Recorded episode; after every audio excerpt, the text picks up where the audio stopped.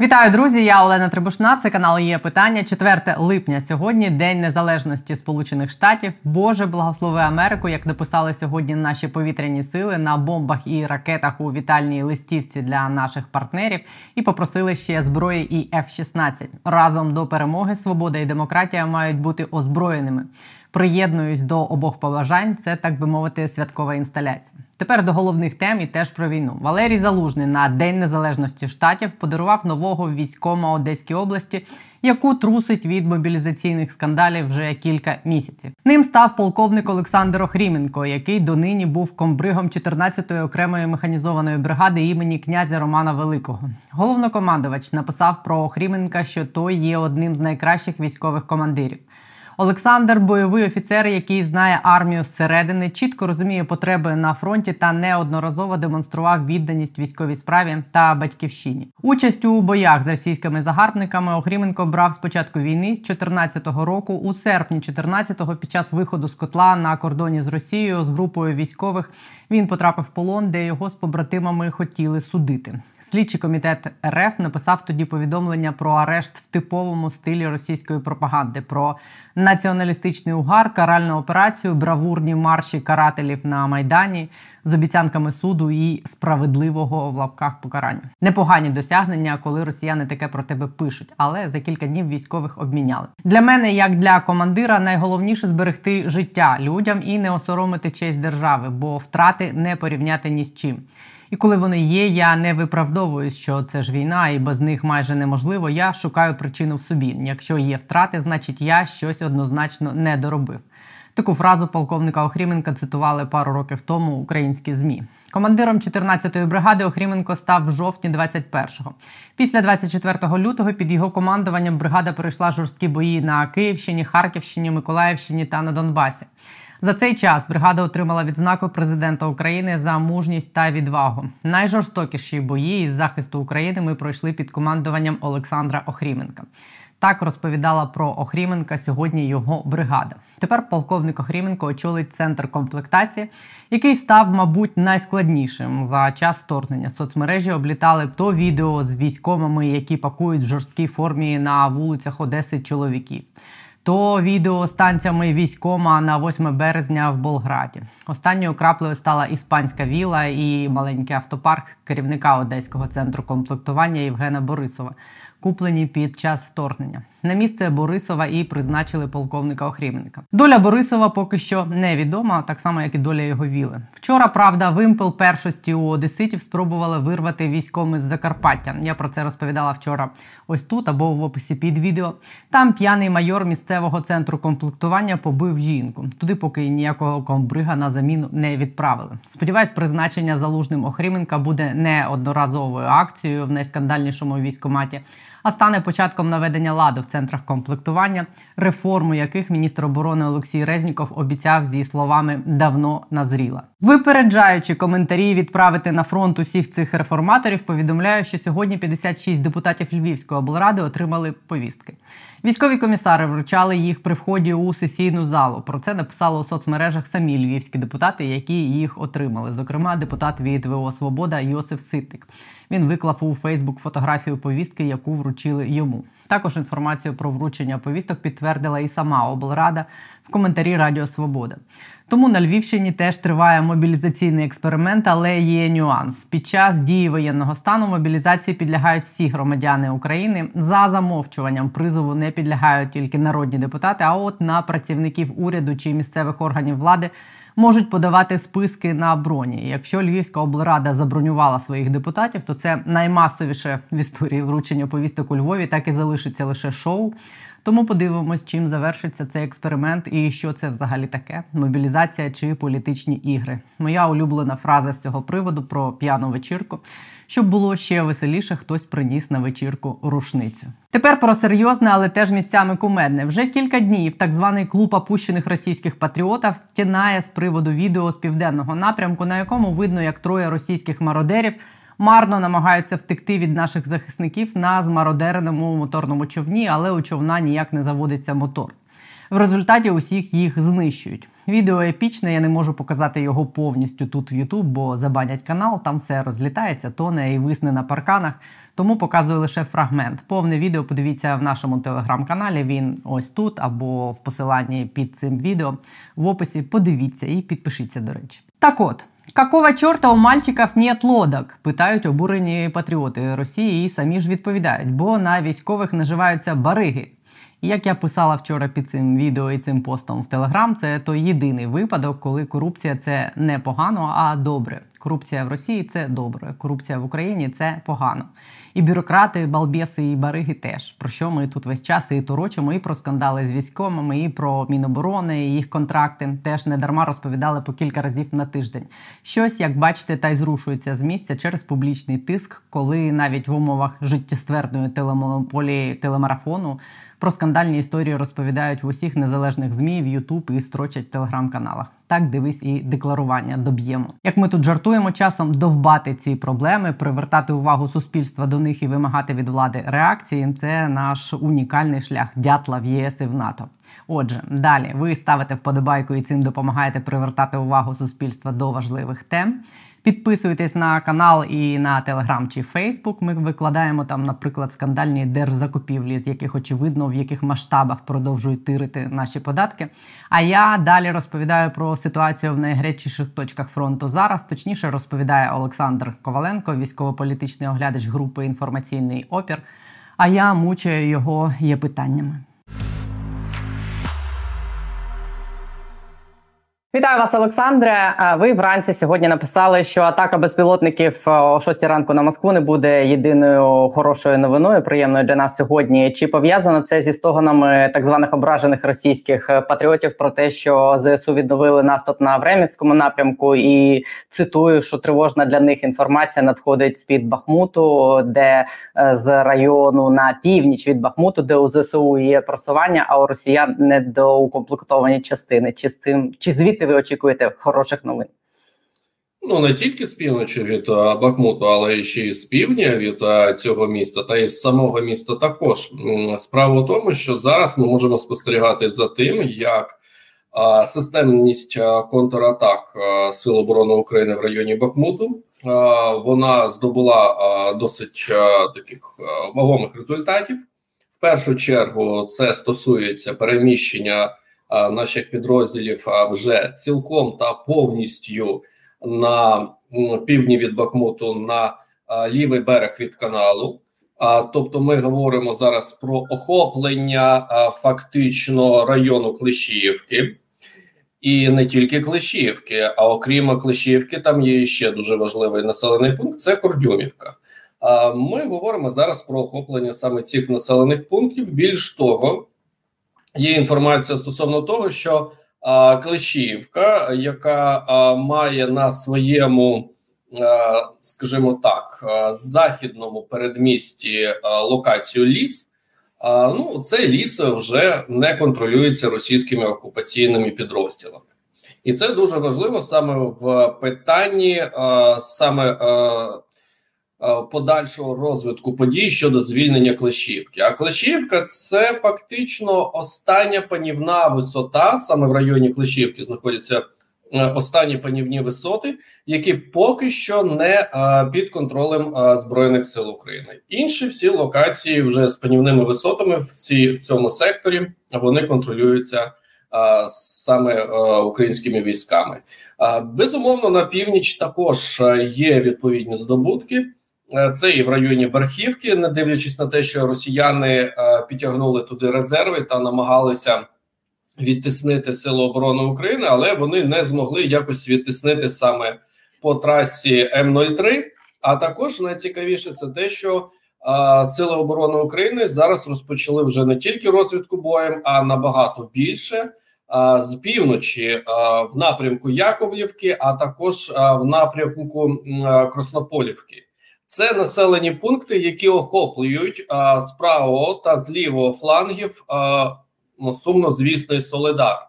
Але головніше те, що вони не тільки а, е, дозволяють в подальшому а, розвивати якісь дії щодо до Солидару. Тут ніхто не каже про якісь лобові штурми, лобове звільнення. А ці населені пункти, ці села, вони дозволяють контролювати, по перше, трасу 0513 північну, а також північно-східну 1302.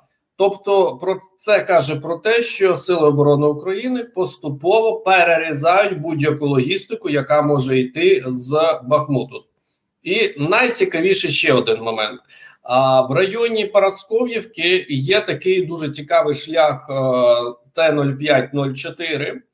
І е, учора саме по Т-0504 була публікація знищена російською реактивної системи залпового вогню БМ-21 град. Так, от вона розміщувалась саме на південь від від а, а, вибачаюсь, не Поросковівки, а Покровське. А воно а, розміщувалось саме на південь від Покровського. А це а, по трасі 0504. Отже, це говорить про те, що на сьогодні Сили оборони України мають, якщо не повний, то безумовно частковий, але вогневий контроль над цією трасою. І з цього робимо висновки логістика у російських окупантів біля Бахмуту знаходиться під нашим вогневим впливом. Коли буде повний вогневий контроль, це вже інше питання. Ну і звісно ж, Запорізька область також. Я думаю, сьогодні ми почуємо дуже щось цікаве саме з цього напрямку, також з Запорізького плацдарму. Але поки що найголовніші новини це саме з Бахмуту. Ще одне питання по Бахмуту. Вже фактично другий місяць, як сили оборони активізували там контратаки по флангах і намагаються витісняти окупантів із під міста і з самого міста. Наскільки це відтягує сили росіян з інших ділянок фронту? Е, так, вони змушені на сьогодні там концентрувати е, досить е, серйозний ресурс для того, щоб зберегти, хоча б тимчасово, але свої позиції саме біля Бахмуту. Загально роль Бахмуту вона була яка? Бахмут це була пастка для російського ресурсу, сил та засобів, щоб унеможливити їх накопичення для подальшого просування, наприклад, для наступальних дій в Запорізькому на Запорізькому плацдармі або на Луганщині, і так далі, і тому подібне. Тобто концентрація їх сил та засобів саме в Бахмуті, воно їх знекровлювало увесь цей час. Але це була концентрація, це була паска саме в ситуації, коли ми говоримо про наступальні дії, про захоплення. А зараз ми говоримо вже про оборону. Тобто, ця пастка вона продовжує працювати. Вона продовжує виснажувати росіян. Вони зараз змушені відтягувати частково підрозділи з Запорізького плацдарму, навіть з лівобережної Херсонщини, з Луганщини для того, щоб підсилити свою присутність біля Бахмуту. Зараз там працюють підрозділи. Наприклад, 57-ї окремої мотострілецької бригади, 72-ї, 200-ї МСБР. Також працює 4-го МСБР першого армійського корпусу. Окрім е, цього, там працюють е, підрозділи 11-ї е, окремої десантно-штурмової бригади, а також 31-ї ДШБР і 51-го парашутно-десантного полку і 106-ї повітряно-десантної дивізії. Тобто серйозний ресурс, але окрім всього цього ресурсу, там ще накопичені підрозділи так званої російської територіальних військ. Е, це 1400-208 мотострілецький полк е, їх е, територіальних військ, 1486 і так далі, і таке інше.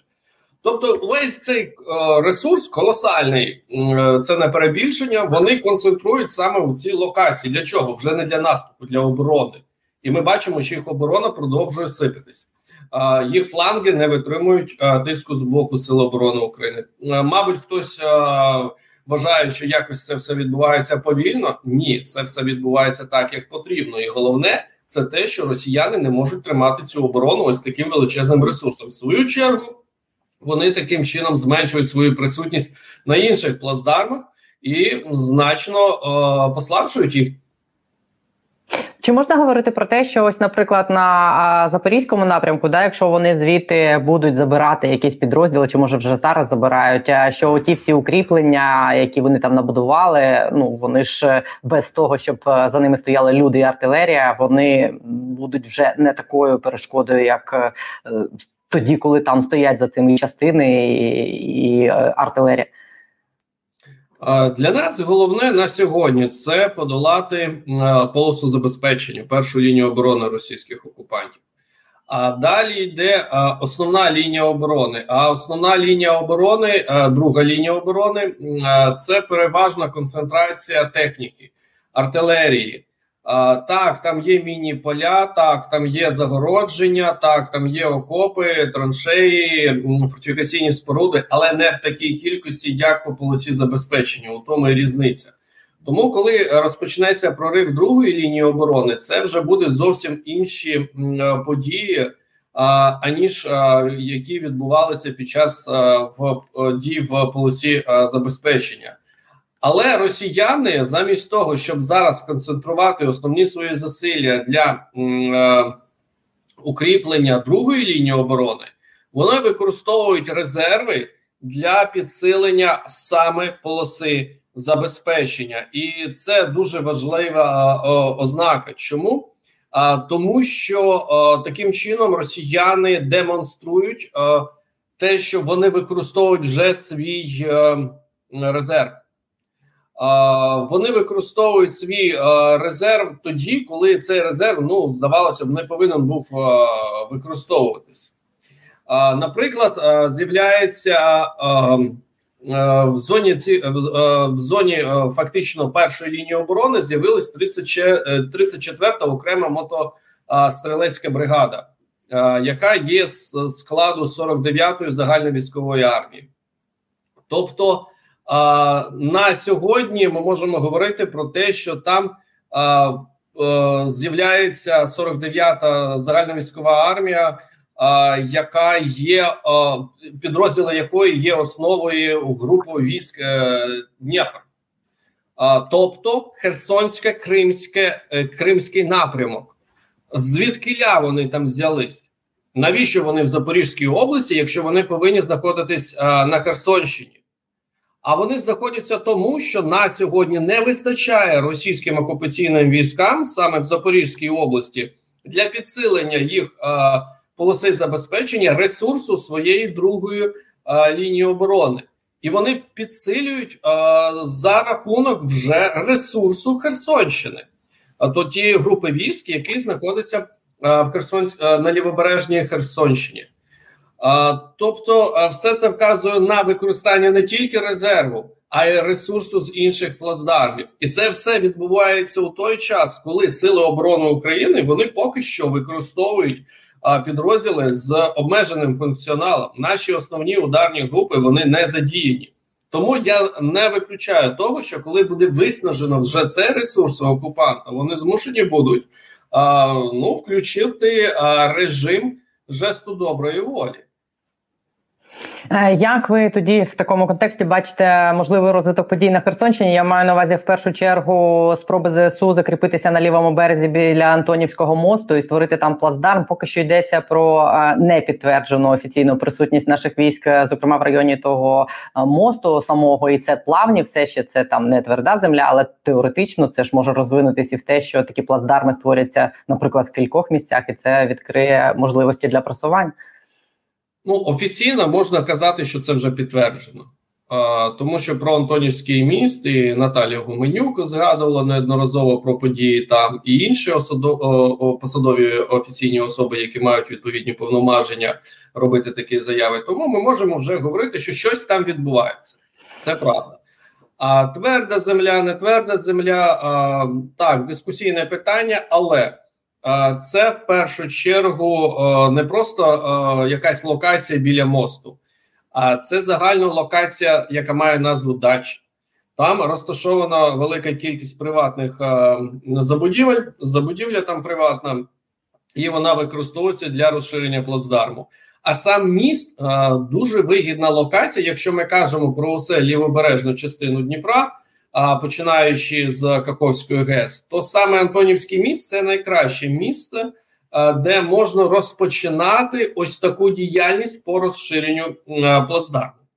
Так, можна говорити про якісь ще локації, про якісь напрямки, але а, саме тут це найбільш а, надійне місце.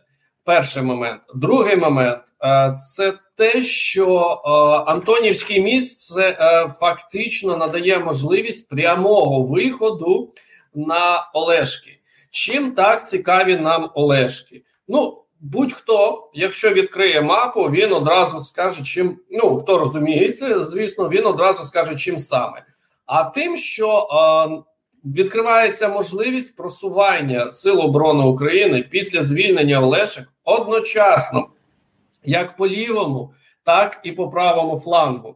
А, Тобто, це через а, це по трасі Р 57 а фактично автоматичне звільнення вздовж е, усього лівого берега до голої пристані і далі до Кінбурзької коси. А, Хоча з Кінбурзькою косою буде, буде все трохи складніше, але а, якщо відбудеться просування а, Сил оборони України саме по Р-57, а, росіяни а, вони на Кінбурзькій косі а, взагалі а, будуть ну, в такій собі ізоляції дуже цікавому становищі. Їх звідти тільки гелікоптерами е, забирати зможуть. Е, а гелікоптери мають таку властивість, вони падають. Особливо останнім часом у росіян вони дуже часто падають. А, Окрім цього, при просуванні далі а, по вже лівому флангу це е, вихід не тільки на нову каховку, це ще вихід на дуже важливу трасу М14. Але не це найцікавіше. Найцікавіше це саме просування по Є97. Бо Є97 перспективі, якщо просуватися, і мат, ну, там невелика кількість а, населених пунктів, а, які є саме опорниками, які ніяк не пробити. Але якщо просуватися, то це вихід на Чаплинку.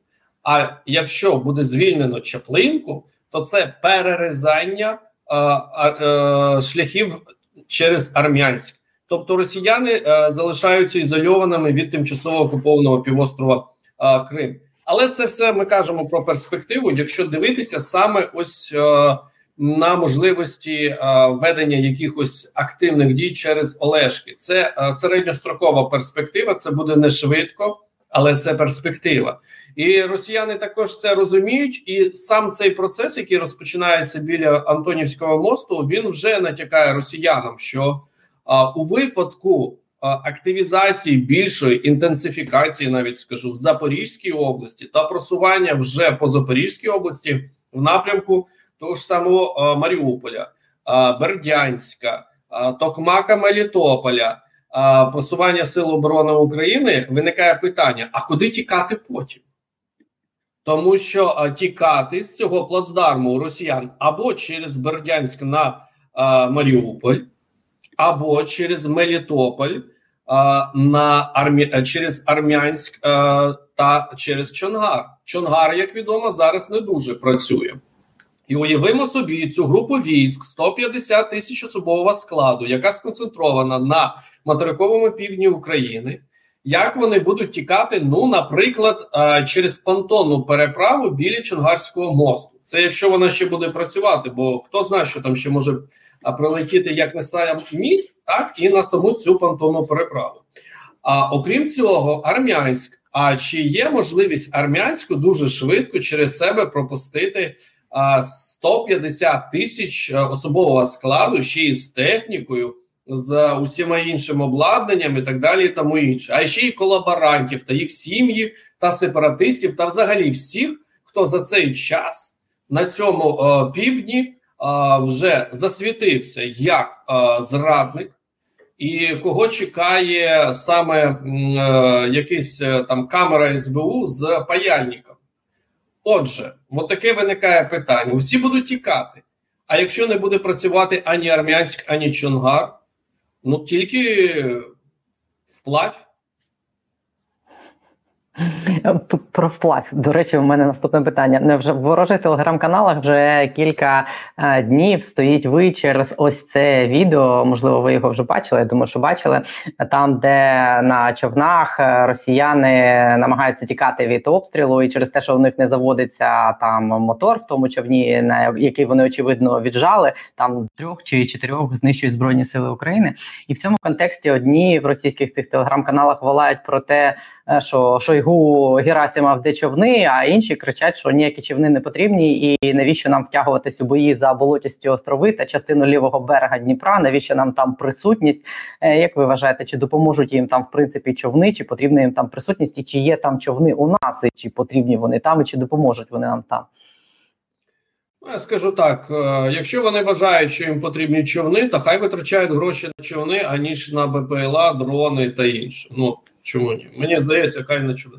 До речі, в них дійсно зараз а, е, такий є тренд а, е, в соціальних мережах. Вони збирають гроші саме на човни, на двигуни а, і все таке інше. А, навіть там у них почалися по регіонам. Боротьба з браконьєрами у браконьєрів забирають ці човни, і типу відправляють будуть е, на е, в зону бойових дій саме на Херсонський напрямок. Ну це трошки така е, вже місцева така шиза. Називаємо це так, але загально то ну, якщо хочуть витрачати, хай витрачають. Мені здається, хай хай буде в них ось такий човен, який не заводиться, коли треба, аніж буде якийсь дрон з гарною оптикою. Краще так. Щодо форсування Дніпра, Є дійсно ну у російського командування взагалі завжди було побоювання того, що сили оборони України після звільнення правобережної Херсонщини так чи інакше розпочнуть процес форсування Дніпра. А зараз ми бачимо ось який процес. А коли ми говорили про Антонівський міст, треба розуміти, що в першу чергу там відбувається десантування невеликих груп. Це невеликі групи, ну менш роти фактично. Але вони постійно висаджуються, таким чином збільшується їх кількість, а вони розширюють сам плацдарм, але в них нема на сьогодні там ані ББМ, ані танків. Для цього треба зводити понтонні переправи. Для цього відповідно треба розпочинати повноцінне в військовому розумінні форсування річки. І це зовсім інші а, вже засоби для того, щоб це робити. Це не тільки човни. Човни це переважно для особового складу. А наш особовий склад зараз на правому на лівому березі знаходиться виключно під прикриттям нашої артилерії ствольної та реактивної. Це, звісно, робить його, ну скажімо так, не в рівних умовах він знаходиться з російськими окупантами. Але як ми бачимо, російські окупанти досі стурбовані цією ситуацією, тому що не можуть розпочати повноцінний штурм Антонівського мосту, і це зрозуміло. Міни, замінування це перший момент. Другий момент, все ж таки, в нас прикриття з правого берегу артилерію більш якісне, ніж росіяни можуть собі дозволити з лівого берегу. Тому так чи інакше, але в якийсь період часу ми змушені будуть будемо дійсно форсувати Дніпро щоб повноцінно підсилити наше угруповання. Але питання в іншому: це буде біля Антонівського мосту або біля е, чи взагалі в якоїсь іншій локації неочікувані. Хай це буде неочікувано, хай це буде там, де буде ем, правильніше і краще для нас. І про ще один напрямок важливий. Я з вами хотіла поговорити. Вчора показали е, російські змі фотографії того табору, який будується для ЧВК Вагнер на території Білорусі. І е, цифри, про які вони кажуть, е, ну насправді дещо лякають. Е, вони кажуть, що там може розміститися від 8 до 9 тисяч вагнерівців, і можна звичайно думати, що це і ПСО і що вони нас лише лякають. Але з військової точки зору, наскільки може бути загрозою на для нас на території Білорусі присутність там 10 тисяч вагнерівців, плюс ще ж кілька десятків тисяч білоруських військ. Навіщо це? Лукашенко, чи може воно нам становити якусь загрозу? Ну, давайте так. Е, згадаємо минулі часи. Так, е, згадаємо 24 лютого 22 року. З території Білорусі до нас вторглось 40 тисяч е, російських окупаційних військ, елітних, повністю штатно укомплектованих. Я маю на увазі штатну комплектацію підрозділів танками, ББМ, артилерію, реактивними системами залпового вогню е, і так далі. і Тому інше. Вони мали е, підтримку з повітря, вони мали підтримку оперативно-тактичних ракетних комплексів з території Білорусі. Вони мали колосальну підтримку артилерії, яка на той час, в свою чергу, не мала проблем з боєприпасами, тобто безмежний боєкомплект. Е, який результат був такого вторгнення цих 40 тисяч елітних підрозділів е, десантури, як повітряної, так і морської, і окрім цього, ще е, велика кількість спецназу ГУГШ ЗСРФ, ФСБ та інші спецпідрозділи. Ну, ми бачимо, через місяць вони тікали з величезними втратами. Протягом 2022 року на території Білорусі розміщувались підрозділи 6-ї МСД 3-го армійського корпусу. Приблизно десь до 6 тисяч їх там було. Іноді були пікові е, показники до 8 тисяч. Що це за підрозділи? Вони проходили там е, підготовку на полігон а була друга МСД першої танкової армії, а кількісно від 11,5 до 12 тисяч особового складу. Також проходили підготовку на полігонах, тому що Росії не вистачало полігонів для підготовки своїх чмобіків. Е, отже, це все були регулярні війська. Е, яка була загроза? Загроза була мінімальна, тому що навіть якщо ми візьмемо 12 тисяч і візьмемо білоруську армію, тут дуже цікаво боєздатна частина, умовно боєздатна частина білоруської армії це приблизно 14 тисяч особового складу. Тобто, навіть з піковим значенням е, російських російської присутності наприкінці 2022 року, воно не наближалося навіть до тієї кількості, яка вторглась на територію України 24 лютого 2022 року з території Білорусі. Якщо ми говоримо про пригожинців, то в першу чергу ну це, це такий собі мікс: це зеки, це найманці дійсно з бойовим досвідом, які професійні. Але переважно це що таке? Це підрозділи гібридного формату. Вони не мають штатної комплектації за технікою. Е, це знову ж таки танки, ББМ і так далі. Хтось скаже: О, ну ми ж бачили там в Ростові танк застряг в цирку. Так а, ну такий символ загального їх маршу на Москву. Танк, який застряг біля цирку. А, В принципі, так, танк є. Але а, що таке 8 тисяч? Це, умовно кажучи, 10 батальйонно-тактичних груп. Скільки повинно бути танків на 10 батальйонно-тактичних груп за штатною комплектацією? 110. Тобто 11 повноцінних років. Ми бачили 110 е, танків? Ні, ми бачили декілька. Скільки повинно бути ББМ, БТР, БМП штатно на 10 БТГР?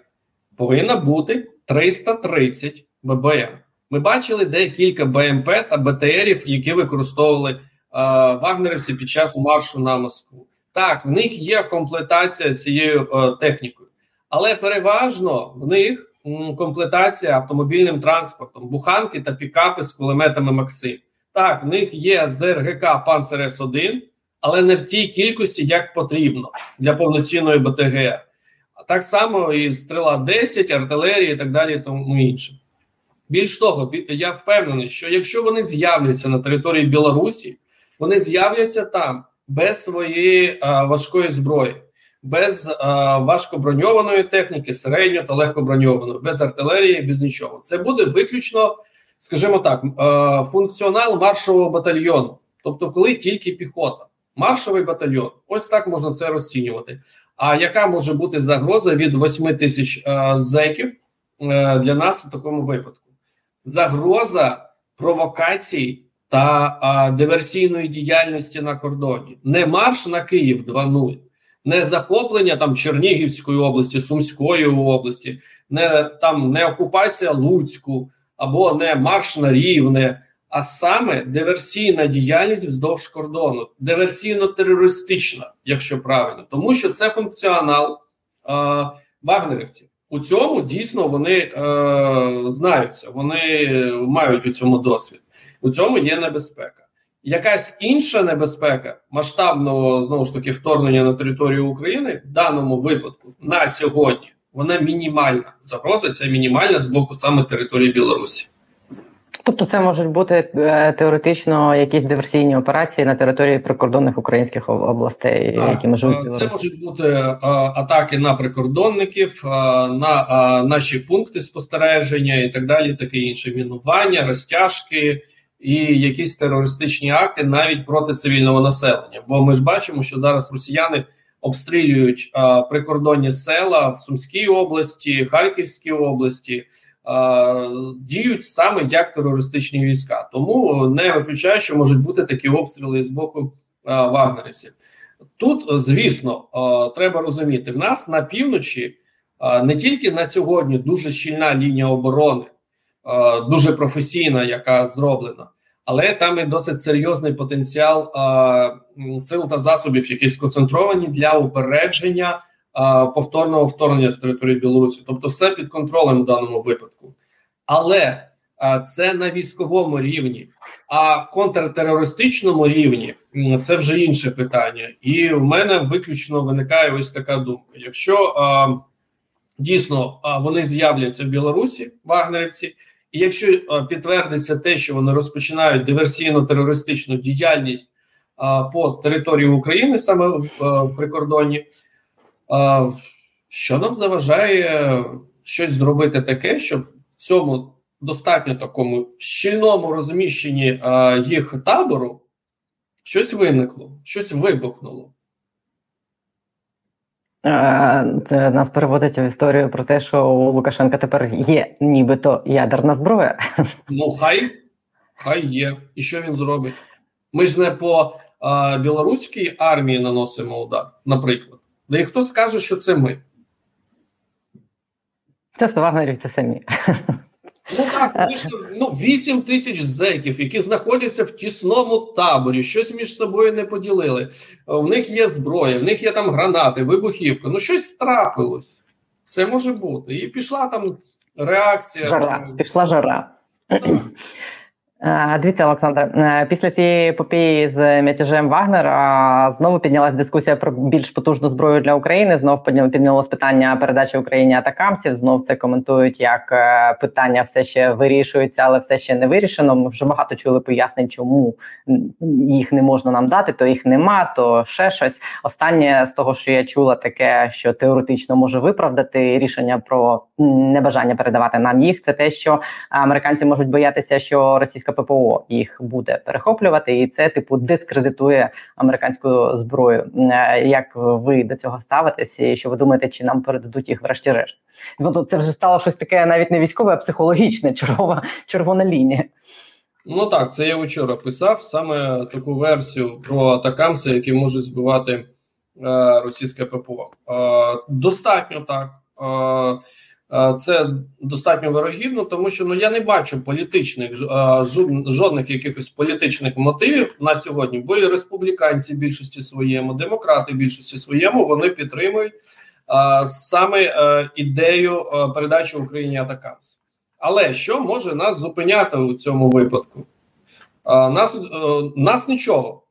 Їх що їх може зупиняти у такому випадку?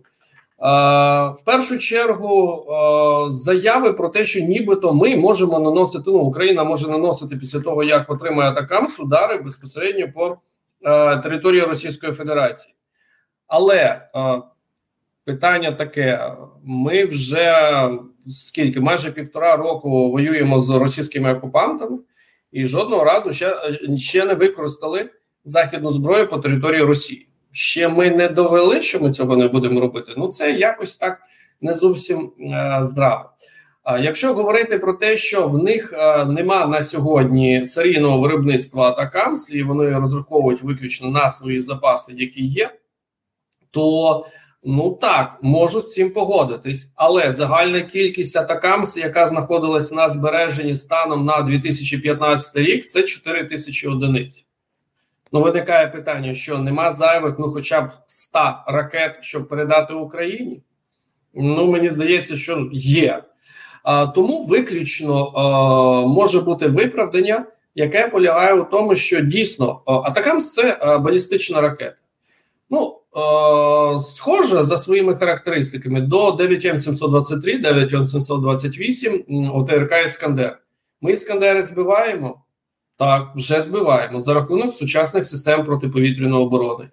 І у Росії також є такі системи протиповітряної оборони, які дозволяють е, збивати балістичні е, цілі. На відміну від Storm Shadow, яка не тільки є, хоча й е, дозвуковою крилатою ракетою, але ця ракета над низької е, висоти польоту.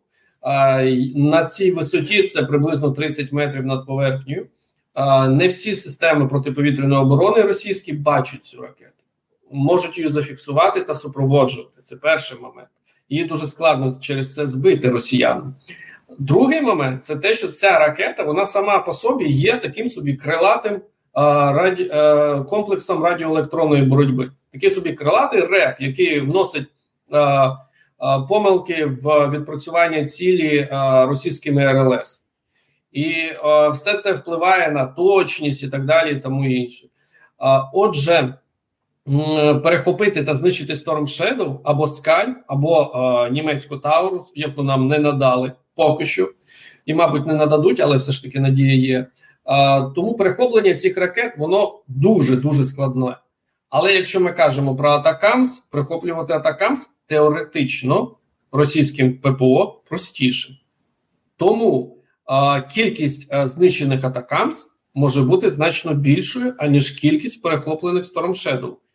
Нам, наскільки відомо, є тільки один на сьогодні факт, підтверджений факт перехоплення Storm Shadow комплексом ЗРГ, е, ЗРГК Панцер С1. При цьому ЗРГК Панцер С1 перехопив Storm Shadow сам собою. Самознищився. Ну, його, ну, в принципі, його знищила сама ракета, але можемо вважати, що це було перехоплення. Е, Дивіться, чи очікуєте ви, що можливо рішення про атакамси чи якусь таку ще іншу зброю, яка може бути там не знаю важливою для нас е, на наступному етапі е, контрнаступу від саміту НАТО теоретично вони мають там озвучити якісь рішення, як це традиційно відбувається в якихось рамках і на якихось зустрічах, де демонструється підтримка Україні заходом? Взагалі, чого ви чекаєте від саміту НАТО? Можливо, буде так. Можливо, буде передача якоїсь е, зброї, типу Атакамс, або ракет, е, якихось ракет з бойовою частиною, яка використовує касетні боєприпаси. Отже, касетні боєприпаси, якісь касетні елементи, які використовують. Загально, то все ж таки у мене є скепсис щодо передачі саме Атакамс. А на мій погляд, саме питання передачі цих ракет буде актуальне тоді, коли Україна зробить все, щоб нивелювати е, ефективність ешелонованої ППО російських окупантів на тимчасово окупованих територіях. Цей процес йде. В червні було встановлено рекорд по кількості знищених російських комплексів протиповітряної оборони е, в зоні бойових дій абсолютний рекорд за весь період повномасштабного вторгнення. Ми наближаємось до того, що Росія може втратити саме ось цей, цю свою поросольку протиповітряну, яка захищає їх окупаційні війська на нашій території. Після цього можливо. А до того, все ж таки, у мене скепсис, що ми їх отримаємо. А запрошення в НАТО ви очікуєте від саміту? Ні, війна повинна закінчитися. Також скепсис. Це я я навіть скажу так: три скепсиса. Щодо Атакамс, що ми їх отримуємо, скепсис, касетні боєприпаси, так, можливо, але все ж таки більш скепсис. Чому? Тому що касетні боєприпаси вони в більшості країн світу заборонені, і а, може виникнути непорозуміння саме з цього. А, Хоча Україна вже а, продемонструвала те, що ми використовуємо ту зброю, яку нам надають, не для того, щоб бити е, нею по цивільним об'єктам, не по містам, а високоточно знищувати російських окупантів. А касетні боєприпаси нам потрібні для того, щоб максимально знищувати російських окупантів, живу силу та техніку по площі. а не десь в місті, щоб накривати одночасно там декілька кварталів і влаштовувати таку масову пожежу. Е, отже, е, також скепсис може бути непорозуміння. Ну і щодо вступу в НАТО, е, ні, допоки не закінчиться війна.